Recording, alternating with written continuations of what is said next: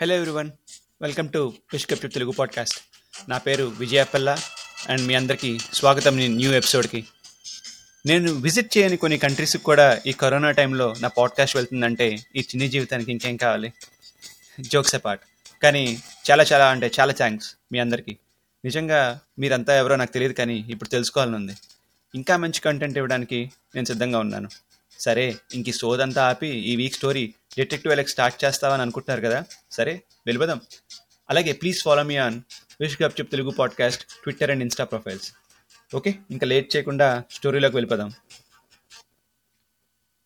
Detective Alex తన డివిజన్లో పేరున్న అగ్రెసివ్ డిటెక్టివ్ అతనికి ముప్పై ఆరు నుంచి ముప్పై ఏడు ఏళ్ళు ఉంటాయి పెళ్ళై ఒక పాప కూడా ఉంది. ఎలెక్స్ వాళ్ళ తండ్రి రిటైర్ అయిన పోలీస్ ఆఫీసర్ తల్లి లేదు. ఎలెక్స్ ఎత్తుగా బలంగా ఉంటాడు. తన ఇన్వెస్టిగేషన్స్లో భాగంగా చాలాసార్లు ఫ్రాక్చర్స్ యాక్సిడెంట్స్ అయ్యాయి. బాడీ నిండా ఎన్నో ఘాట్లు ఉంటాయి అవి మానకముందే కొత్త వేడవుతూ ఉంటాయి. తెల్లవారుజామున రెండున్నర అయ్యింది. ఎలెక్స్కి ఫోన్ కాల్ వచ్చింది. గబగబా తయారయ్యి బయలుదేరాడు. ఫార్టీ ఫ్లోర్స్ బిల్డింగ్ అది. తన కార్ పార్క్ చేసుకుని ట్వంటీ సెకండ్ ఫ్లోర్కి వెళ్ళడానికి లిఫ్ట్ కోసం వెయిట్ చేస్తున్నాడు. వెనక్కి తిరిగి చూస్తే అప్పటికే పోలీస్ జీప్స్ మరియు అంబులెన్స్లు ఉన్నాయి. Apartment two two zero five తలుపులు తెరిచి ఉన్నాయి. పోలీసులు ఎలెక్స్కి సంఘటన జరిగిన రూమ్ చూపించారు. అక్కడే సోఫా మీద భార్యాభర్త ఇద్దరు కూర్చున్నారు. వారి ముఖంలో బాధ బెదురు కోపం కనిపిస్తున్న ఎలెక్స్కి. రూమ్లోకి వెళ్ళగా అక్కడ పదిహేను నుంచి పదహారేళ్ళ పాప శవం మంచం మీద ఉంది. పాపకి కుడి పక్కకి ఇంకో కుర్రాడు శవం ఉంది. పాప బాడీ మీద ఎటువంటి రక్తం లేదు. కానీ ఆ కుర్రాడిని మాత్రం ఎవరో గన్తో కాల్చివేశారని తెలుస్తోంది. ఎలెక్స్ ఇన్స్పెక్టర్ అజయ్ చెవిలో ఏదో చెప్పి ఇన్స్పెక్టర్ని సోఫా మీద కూర్చున్న భార్య దగ్గర స్టేట్మెంట్ తీసుకోమన్నాడు. ఎలెక్స్ భర్త దగ్గర స్టేట్మెంట్ తీసుకోవడానికి ఆయన్ని వేరే గదిలోకి రమ్మని అడిగాడు. వారితో పాటు కానిస్టేబుల్ కూడా లోపలికి వెళ్ళాడు. అప్పుడు ఎలెక్స్ అసలు ఏం జరిగిందో కొంచెం వివరంగా చెప్తారా? అప్పుడు ఆ తండ్రి నా పేరు శివరాం. నా భార్య పేరు రోజా. ఆ మంచం మీద ఉన్నది నా కూతురు పూజ. కిందన చనిపోయింది మా ఇంట్లో పనివాడు. వాడి పేరు రమేష్. అసలు ఏం జరిగింది? కొంచెం డీటెయిల్గా చెప్తారా? స్టేట్మెంట్ రాసుకోవాలి. అని ఎలెక్స్ అడిగాడు. నేను నీళ్ళు తాగడానికి నా గదిలో నుండి కిచెన్లోకి వెళ్ళాను. అప్పుడు అమ్మాయి గదిలో నుండి ఏవో సౌండ్స్ వినిపించాయి. సౌండ్సా ఎటువంటివి? ఎందుకంటే మేము డీటెయిల్గా రాసుకోవాలి. అందుకని. సో కొంచెం క్లియర్గా చెప్పండి. అంటే ఎవరికైనా ఊపిరి ఆడకపోతే చేస్తారు కదా అలాంటి సౌండ్స్ వినిపించాయి. ఈ లోపల నేను నీళ్ళు తాగి అమ్మ పూజ అని తలుపు తీసి చూసేసరికి రమేష్ ఆమె గొంతుకు పిసికి చంపేశాడు. మరి రమేష్ ఎలా చనిపోయాడు? వాడు కత్తి చేత్తో పట్టుకుని నా మీదకి రావడం చూశాను. వెంటనే తలుపు వేసేసి నా గన్ తెచ్చుకున్నాను.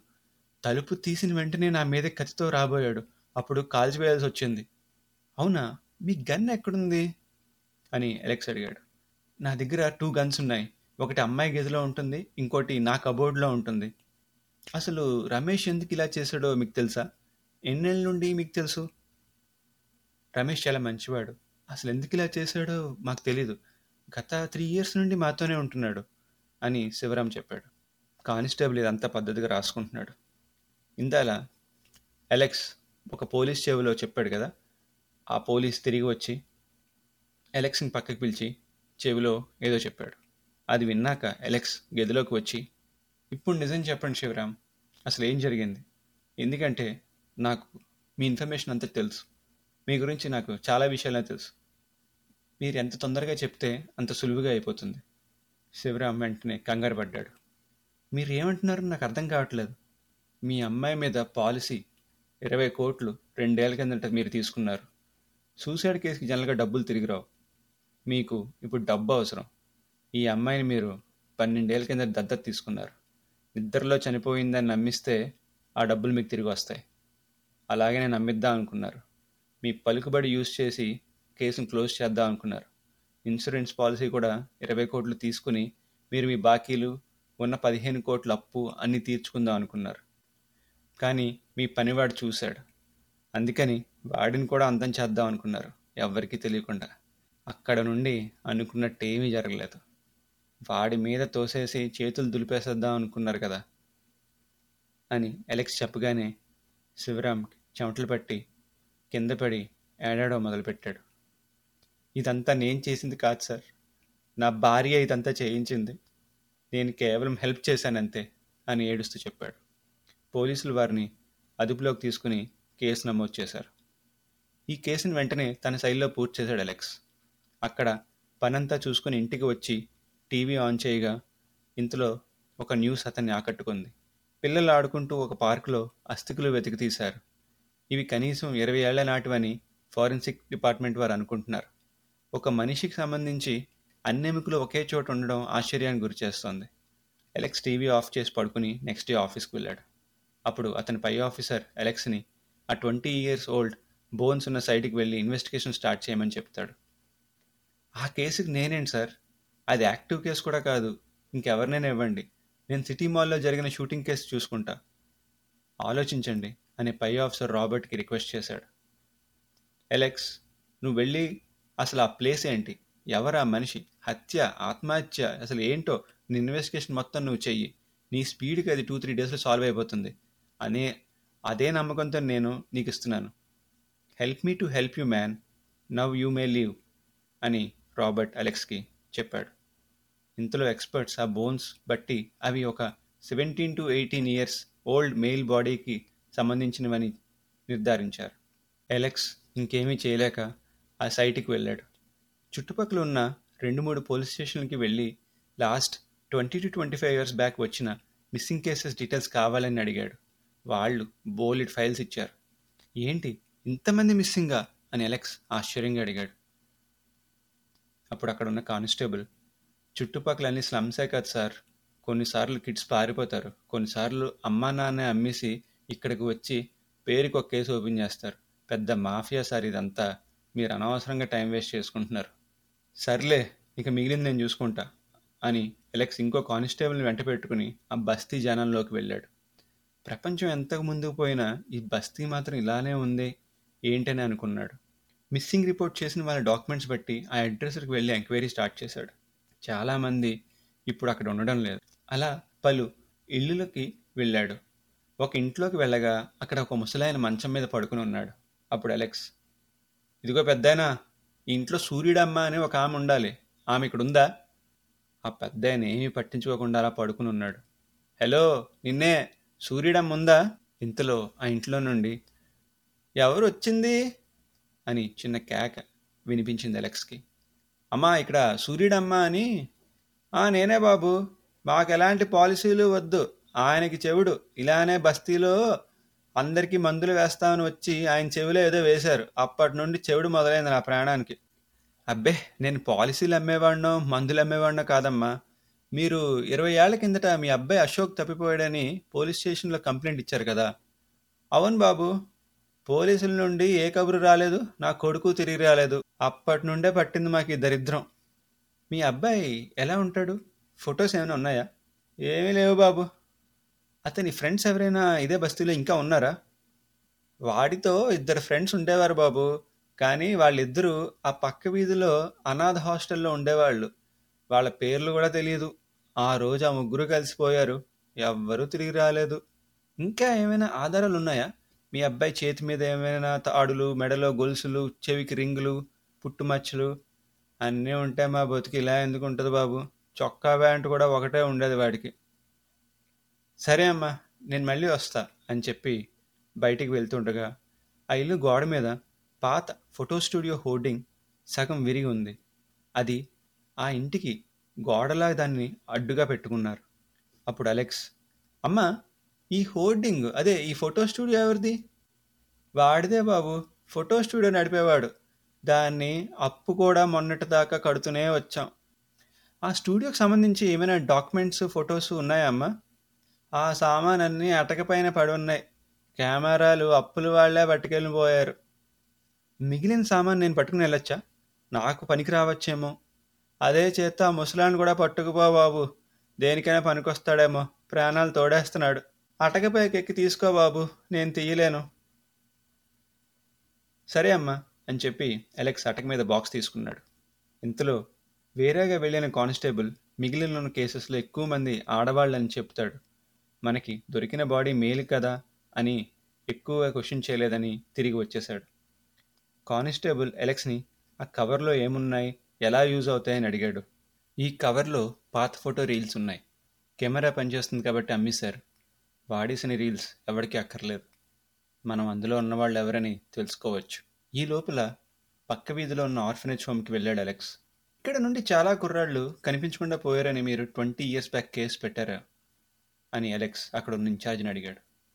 ఎవరు బాబు? ఇక్కడ నుండి చాలామంది పారిపోతూ ఉంటారు. నేను కాశీ అనే కుర్రాడు twenty years back missing case గురించి అడుగుతున్నాను. ఓ అవును బాబు. కానీ ఒక్కరే కనిపించలేదని కేసు పెట్టాను. ఇక్కడ చాలామంది పిల్లలు పారిపోతూ ఉంటారు కదా వాళ్ళ మీద కేసులు పెట్టము. ఆ వారంలో ఈ బస్తీ నుండి చాలామంది కనిపించకుండా పోయారు బాబు. కొండ చెరుగులు విరిగాయి కూడా. చాలామంది వాటి కిందనే ఉండిపోయారని అనుకుంటున్నారు అని ఆ ఇన్ఛార్జ్ చెప్పాడు. థ్యాంక్స్ ఫర్ ది ఇన్ఫర్మేషన్ మళ్ళీ కలుస్తా అని అలెక్స్ అక్కడ నుండి బయలుదేరాడు. కానిస్టేబుల్తో ఈ రీల్స్లో ఉన్న ఫొటోస్ రేపటికి కావాలి. ఈ కేసుని ఇంకో టూ డేస్లో క్లోజ్ చేయాలి. కానిస్టేబుల్ నెక్స్ట్ డే ఫొటోస్ తీసుకొచ్చాడు. సుమారు హండ్రెడ్ ఫొటోస్ దాకా ప్రింట్ అయ్యాయి. అలెక్స్ ఆ ఫొటోస్ అన్నీ పట్టుకుని సూర్యుడమని కలిశాడు. ఆమెకి ఆ ఫొటోస్ చూపించి ఆమె కొడుకు అశోక్ ఇందులో ఎక్కడున్నాడు చూపించమన్నాడు. ఆమె కొన్ని ఫొటోస్ చూసి ఇదిగో బాబు ఇక్కడున్నాడు నా కొడుకు. అయ్యో దేవుడా ఎంత చక్కగా ఉండేవాడు అని ఏడుపు మొదలుపెట్టింది. ఫోటో పక్కన ఉన్నతనెవరు? అని అడిగాడు అలెక్స్. అతనే బాబు ఆ అనాథాశ్రమంలో ఉంటాడు. వీటితో ఇంకోడు కూడా ఉండేవాడు. వాడు ఎత్తుగా ఉంటాడు. వాడి ముఖం కూడా నాకు గుర్తులేదు అని సూర్యుడమ్మ చెప్పింది. అలెక్స్ ఆ ఫొటోస్ని క్లియర్గా పరిశీలిస్తే ఆ ఫోటో తీసిన వ్యక్తి ముఖం మీద కెమెరాతో అడ్డు వేసి ఉంది. అశోక్ వెనకాల అద్దంలో అతను ఫోటో తీస్తున్నట్టు కనిపించింది. మొత్తం మీద ఆ ఫోటోలో ముగ్గురున్నారు. ఒకటి అశోక్ ఇంకొకటి అనాథాశ్రమంలో ఉన్న అబ్బాయి ఇంకొకటి ఫోటో తీసిన అబ్బాయి.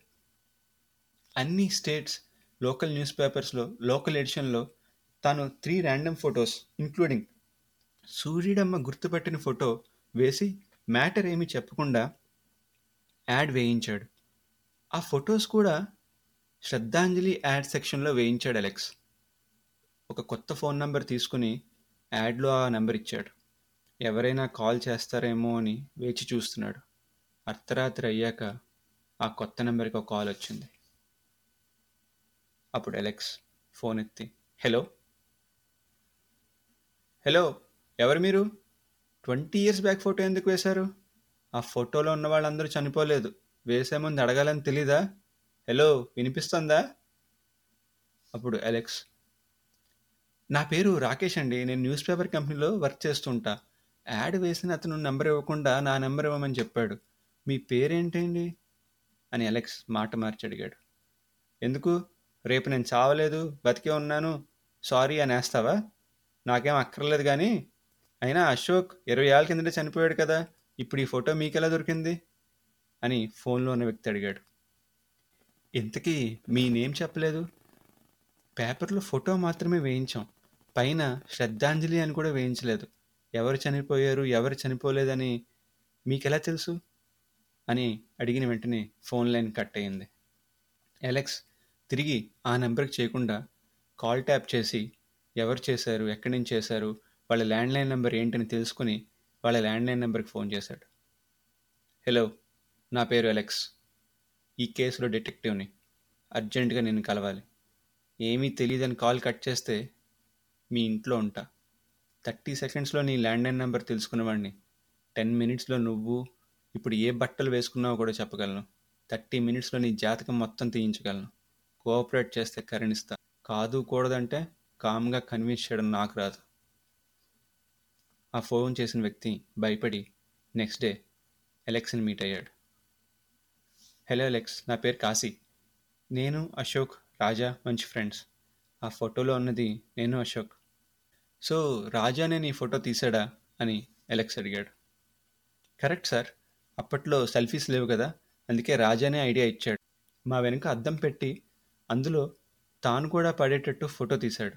మాకు ఆ బస్తీ పైన ఉన్న కొండపైన ఎముకలు దొరికాయి. మీరు లాస్ట్ టైం అక్కడే కలుసుకున్నారా? అవును సార్. ఆ రోజు నేను మర్చిపోలేను. నిద్దట్లో కూడా నాకు పీడకల్లా వస్తూ ఉంటుంది.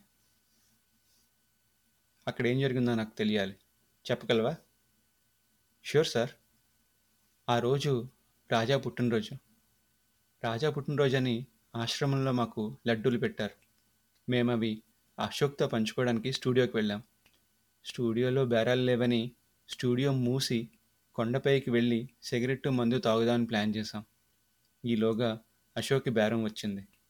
అడ్వాన్స్గా ముప్పై రూపాయలు ఇచ్చారు.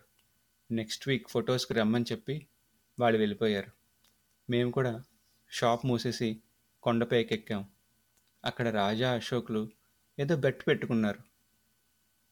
రాజా బెట్ గెలిస్తే ఆ ముప్పై రూపాయలు రాజాకి ఇవ్వాలని అశోక్ చెప్పాడు. రాజా ఓడిపోతే అశోక్కి తన దగ్గర ఉన్న సిగరెట్లు మందు ఇచ్చేయాలని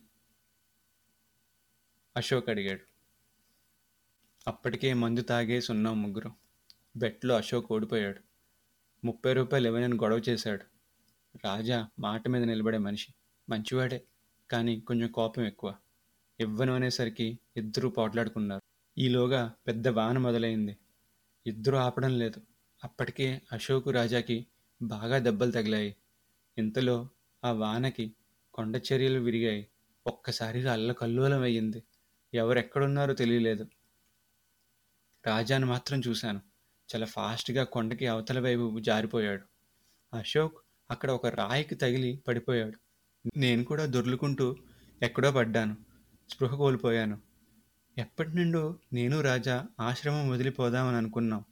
ఇదే అవకాశం అని నేను లేచిన వెంటనే పారిపోయాను.